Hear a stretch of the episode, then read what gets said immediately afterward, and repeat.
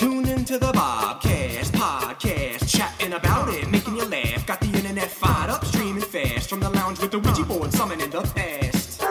Seeing the future, animated and creative, totally articulated. Anytime you wanna hear it, you can turn it on and play it. Ah! Oh my Bob, cast a shadow from your speaker from your monitor. Ah! Got it going on at w.thebobcast.pod. episode of content for you Pass it along and send a link to your brother, to your cousin, to your mom. Never, ever, ever, ever, ever, ever turn it off. Ring the alarm up on the river with the spliff, light 'em up, get done. Uh, so bizarre, abstract fantasy brought to you by Bob. Ah!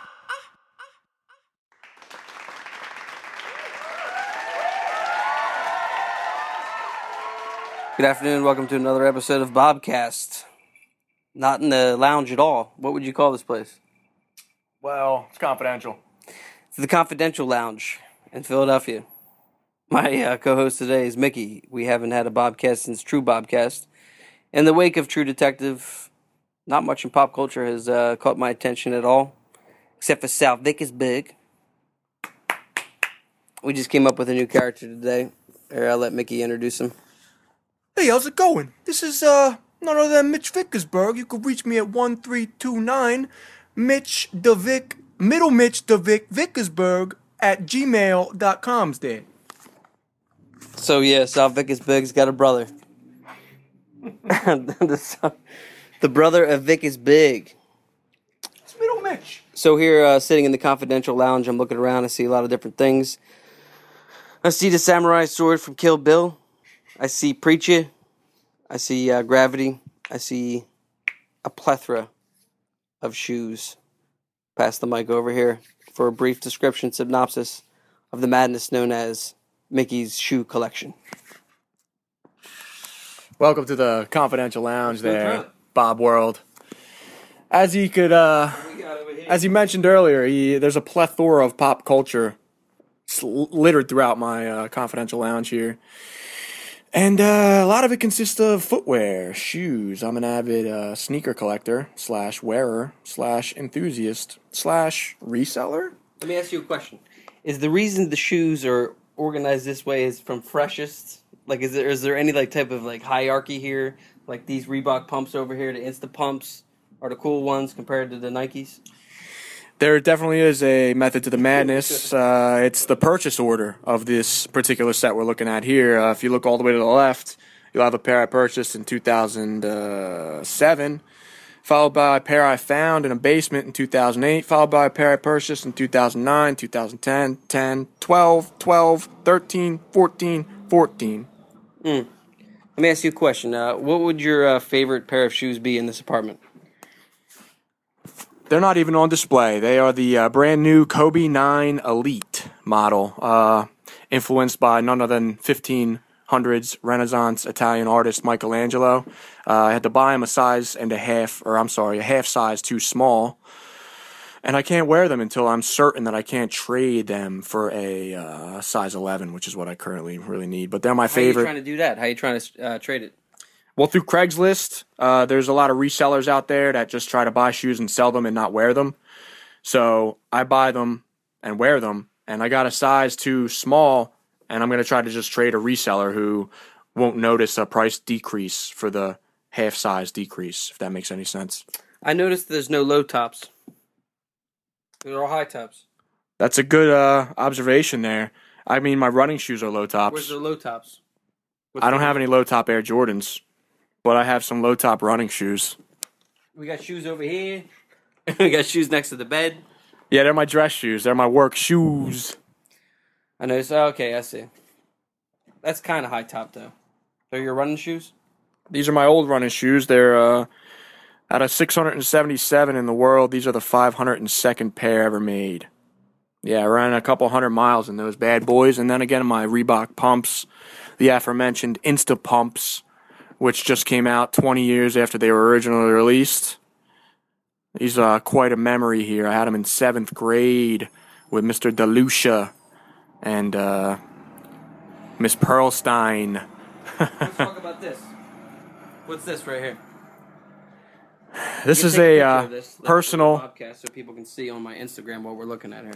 to be truth be told, this is a hybrid computer mayhem recording device. If you're looking at the actual screen monitor, it's the first computer monitor my parents ever bought back in 1996. Sony made, PlayStation owned. Ooh. How long does it take to start this thing up? There's a couple steps. You got to press F2 and then the spacebar four times. Yeah, information out there. This was the computer was at the Disco House in Los Angeles. Yeah, and uh, it's actually also Tom Moore's computer. Uh, this is Tom's. The uh, actual computer itself, the hard drive, is Tom Moore's. Uh, Andy Hawkinsmith and I kind of borrowed it from him one day when we were all living East, East Falls, and then just never gave it back and proceeded to record a couple albums on it and little samplers. It's a nice place you got here. What? How many inches you got on the TV here? It's uh, 60 inches there. 60 inches. Tomorrow, uh, the Wolf of Wall Street Blu-ray comes out, and I guess it'll be a long overdue thing to get together and do a true Wolf Bobcast commentary on the entire epic, all four hours. We could probably do that in four parts. So yeah, we're sitting here on the blue. Oh, actually, I guess you call it gray couch in the confidential lounge. Wait. We did a little bit of South Vickersburg early, earlier today. Uh, yeah, it was. It's uh, they're hard to do. You got to get the right person on the other uh, line. In the news today, uh, the flight was found.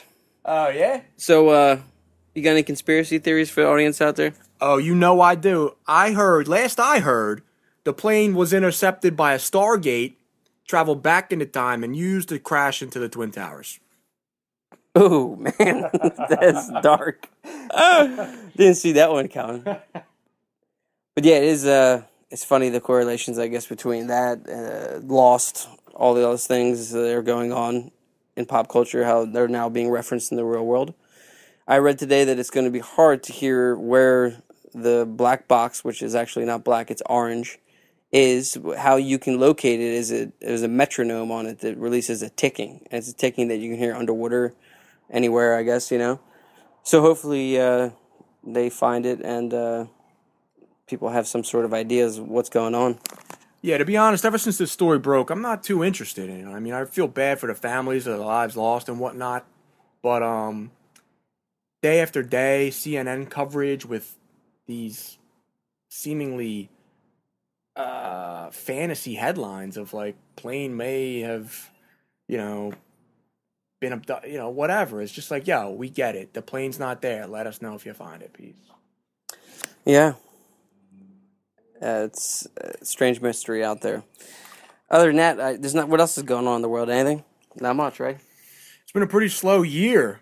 Nothing's even going on, man. Everything seems to have chilled the f out. We were talking about The Walking Dead earlier today. One of the reasons we don't have a Walking Dead Bobcast is that it's hit or miss for me. Sometimes I like it a lot, sometimes I really don't. Upon arrival at the Confidential Lounge, I was uh, introduced to a couple compendiums of uh, The Walking Dead comic book, which I feel is, from just the few panels I saw, far superior to what we see on TV. My main problem with it this year is that we're moving around too much and we're not focusing within like a story that matters really. I mean, look at the flowers. What you know, what was that? Yo, I gotta pause that because look at the flowers resonated uh, deeply with me. I walked in to my buddy's apartment and it was at that moment. I just came back from commercial break and moments later, uh, Carol told the little one to look at the flowers and we were just slack jaw yokel jaw dropped to the floor shit like what just happened. And uh, yo, I gotta say, for network television or whatever you want to call it, that's boundary. That's envelope pushing, and that's cool. Uh, you know, considering the source material is so goddamn graphic, man. They they really try to get it through like that. Uh, you know, the best they can. I know they're limited, but that was all. I liked it. I gotta disagree with you. Yep, it happens. Disagreement. Uh, for me, the strong episodes were the ones at the beginning of the year where we were alone with uh, Carl and Rick. We really haven't seen them since the beginning of uh, season 2B or, or, you know, second part of the season. I don't know. I mean, where's it going to go? Terminus is. It seems to me that they keep repeating the same type of plot thing. Like they find somewhere it's not what they think it's supposed to be. There's problems. I don't know. I mean, how far, how many seasons do you think this show's going to last? The way the comic book is set up, it's infinite. It's never going to end, and uh, rotational characters, and uh, how many the, the the audience is strong. It's growing. People are reacting well to it, and things like that. Like I said, pushing the envelope, and that's going to get more viewers, and it's gonna go. I think it's gonna go for a couple more seasons. All right, hypothetically, there's a real zombie invasion. Everyone starts changing down here. How how the hell are you gonna get out of the city? Roof. The roof. What? You Brad Pitt? I am uh, proud to admit that I uh, do not eat for 20 days a year. I fast, and I understand that in a basement there are hot water heaters which contain a couple 40 gallons of water. And I think I could do 20 days on just water. So I'll just lay up on the roof for 20 days. Not me. I'll be out in the burbs. I go right down to the guy's house. Do I know's uh, packing the heat, and then I'll just cower in his corner and let him do all the shooting. I, I probably would have to. I, I don't know. I mean, what would you do? There's a theory is on the show. Is it in the comic books? The one, the smart guy with the mullet. He says that uh, dinosaurs were taken out by the zombie plague six billion years ago. That's a dope theory. It wasn't in the comic book now. I like that theory. I thought that was cool. Yeah. Like the idea that that's what takes out inhabitants of the earth. Yeah, it's good. Uh, fans of the comic book know that that uh, theory might be some foreshadowing, if you know what I'm talking about. Let me ask you a question. Spoiler wise, what can you tell us? How close is it right now, the TV show to the comic book?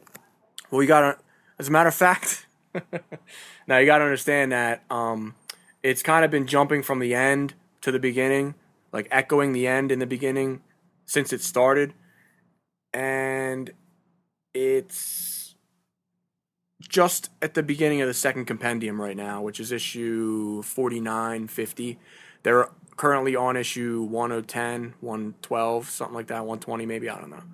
And uh, it does a good job of taking like what happens in the end of the comic book series and the beginning, merging them, digesting them, crapping them out, and uh, making it happen. Let me ask you a question. As a matter of fact, Do you think that Rick Grimes will ever die in the series? negative. And yo, I gotta just be honest. My personal problem with Rick Grimes' character is the hair, the hair, the hair. It just ruins it for me. What the the way the guy looks on TV? That's right. His hair looks like uh, Chia Pet had braids. I don't like it. Well, what about the governor? The governor's very different looking in the comic book. How would you describe him in the book? Emilio Estevez's love child with Angelo Jolie, Jolie's uh, you know, offspring. Uh, he's uh, like a dirty, I don't know, man, Mexican, uh, Italian hybrid in the book, and he's tough as nails. In the comic, he's like a waspy, you know, forlorn know-it-all wannabe. Uh, he came through in the end. He came through, but in the beginning, I wasn't feeling it. Uh, the Walking Dead. There's nothing else uh, really going. I mean, I watch Hannibal. You gotta get in with that. Hannibal's a, a show on NBC that's got the worst time slot ever. Friday nights at ten. Nobody's watching it at ten o'clock on Friday night. They're mostly watching on Netflix or on demand. Bobcast. Precisely five twenty in the afternoon, in the city of Philadelphia, in the Confidential Lounge. Where we left off with the true Bobcast sessions was talking about obsessions and how they factor into our lives. The Bobcast and I, we are relatively obsessive compulsive people. Have a little bit of Tourette's, whatever. And recently I've stumbled upon a new little word game that I like to call debauchery. And if I could talk about this obsession that I have with debauchery, I would really appreciate it. It starts off with a deity, a mythical creature that you can never take the name in vain of. And uh, that mythical creature is a conch shell. And his surname is Conch, the conch. And he created what we know as debauchery. Now, debauchery starts at its most primitive state as launching the raunch. Now, after you launch the raunch, you're into a realm of debauchery. And in that realm of debauchery, you can do several things. You can take precautions, and you can haunch the raunch. Or you can hammer home the raunch by craunching the raunch. But if you're not feeling too into it, you could always haunch the paunch. And if you don't want to haunch the paunch, then you might as well staunch the raunch. you can get to a certain level where you can interact as Yves Saint Laurent and relaunch the ranch. And that's my new obsession, ladies and gentlemen. Debauchery. Back to you, Bobcast. Epic indeed. I've seen the text. I had no idea the mythology, the mythos behind it. A conch. What's up with the conch? You can never speak his name in vain. It's a conch shell named Conch. Speak his name in vain. What do you mean, like, like Jesus Christ? Like, what do you mean, like, Yeah, you can't ever say like anything disparaging about the conch. what's this conch look like? He looks like a conch shell. You know the ones you blow into and it's like Like the one Piggy had in uh, Lord of the Flies? precisely. Now I get it. That movie's full of debauchery. Debauch. Debauch. Debauch. I remember reading the book and being like, what's going on in this book? It's hard to read, but now uh, I I read it again, I guess, in my adult life, and I was like, wow, this is, it's dark where they go. Let me ask you a question. What do you got going on in that book? We're speaking of books. We went to uh, Fat Jack's Comics today. Uh, what street's that on? Uh, Sansom Street. First uh, impression of the store. Yeah, it was nice. It had a you know a ramp. Anytime I got a ramp, I got to use. It's fun. Uh, a couple good looking books on the wall. Uh, not nothing golden age, all silver age. Not too much of a selection as far as uh, the classics. Still no Incredible Hulk 350. I don't know if I ever discussed this in the podcast. I can't find that book in a stack. It's available on eBay, but I refuse to buy it. I want to find it in a stack, and I've been looking since last year's Wizard World, which I plan to attend to this year. You got to come, dude. It's crazy. Yeah, fill me in. I'll try to request off. And that's cool that you have grails, like comic books that you need to attain. I uh, I had a list, man. I have a running list. I've been collecting comics since 2006. And every once in a while, I'll miss a comic. I'll fall behind. I'll lose track. I want to pick up an old one. And um, I developed a grail list, but sadly, it's all crossed off, man. I have no um, Hulk 350s to look for. Yeah, I know one Spider-Man 300. That's a pricey one, but it's Todd McFarlane. It's the first inter- uh, appearance of Venom. Oh, yeah. That's, This the cover with the black Spider-Man, all black, and the 301's the same cover with Spider-Man in his classical outfit. Speaking of Spider-Man, he's got a movie coming out. Man, not too much of a fan of the Amazing Spider-Man films. I don't know why. I don't know why. It just doesn't. I don't feel it. I don't. I don't feel like it's real. As I'll tell real, you why. as real as the traffic out this window. I'll tell you why. And uh, I'm not being anti Semitic here, but Peter Parker's not a Jew. Oh my god. I'm not being anti The conch. The conch is taking over. I'm saying, come on, Andrew Garfield, he's not Peter Parker, dude. I don't buy it. Launch the raunch. Yo, the ball. Type it in, man. Put in Spider-Man 300. Look at that cover. I'm looking for the Spawn. Uh, Oh, just Spawn re- uh, it was reimagination. Was it 150? Mm-hmm. Spawn 150 is no. That's not that. Anyway, yeah, Amazing Spider-Man one. Spider-Man's been dead for a year. He's coming back into comics. Odor Man. Odor Man 300. Nothing. Raunch. But uh, yeah, uh, if I had more time, I'd like to check out uh, Locust Comics. Where's that at? I've never heard of that. What the hell is Somewhere here in Philly that's made it into um, Spin, I think it was, spin.com. Yeah, looking at the cover, Amazing Span- Spider-Man 300 301. Awesome. That 300 one's like 200 bucks.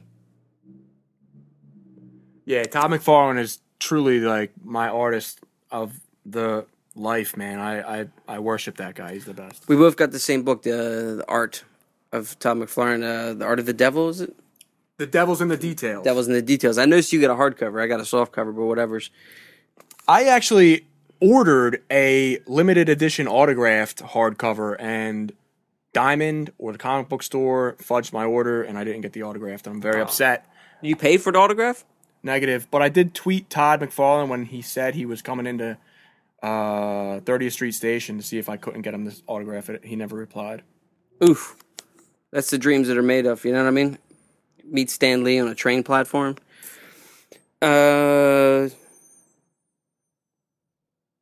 Spider Man, we were talking about that. Yeah, the films just never resonate. Spawn, there's a, I just recently watched the Spawn film, I think it was 1997. God, it sucks so bad. And it's a shame because it's a great character. And here we're looking at the reimagination cover, Spawn 227. Todd McFarlane did that in a lot of his work. He would recreate classic covers, his covers too, which I think was really cool. He also did one for Action Comics, which I own of Spider Man throwing a police car into like a pile of debris. But yeah, his artwork is great. That that book definitely is amazing. I showed it to one of my students recently, and I thought that it was great that my student didn't flip through the book. He just started reading it. Like he wanted to read the whole book, but there wasn't enough time. And personally, I can't just let that book go with sticky fingers. What do we got here on Twitter? What do you see? Uh, nothing, man. It's just it's a mirage. It's- You're not really looking at that right now. So let me ask you a question. When's the Starving Artist new album coming out? Hi-oh, we're developing a marketing budget right now. www.starvingarts.net, uh, w.soundcloud.com backslash starvingartsnet, at starvingartsnet, on the aforementioned confidential Twitter. And the product is coming along mighty well. Hawkinsmith, aka MC Escher, is really doing a great job on the songs we have finished so far. There's about six, and uh, I'm completely blown away, man. I got to give that guy props. It's sounding really epic, and everybody I show it to is like, "That's the one. That's the catchy one," and they all mean a different song. So I'm fucking proud. Ooh, Mike. By the time you hear this podcast, uh, the Downtown Harvest will have already played at the Ardmore Music Hall. Hopefully, hopefully it was a good show. Uh, if you came out, I appreciate it. Hey, and if you're listening to the Bobcast, we appreciate uh, our our few but dedicated listeners out there. So uh, we'll make the announcement right now that sometime this summer we're going to do a live Bobcast at a venue, perhaps down here in Philadelphia. Working on a few details right now but yeah, we'll have audience participation, and it'll be a new type of social event that will revolutionize the way we communicate with each other. My name is Bob. This has been another episode of Bobcast.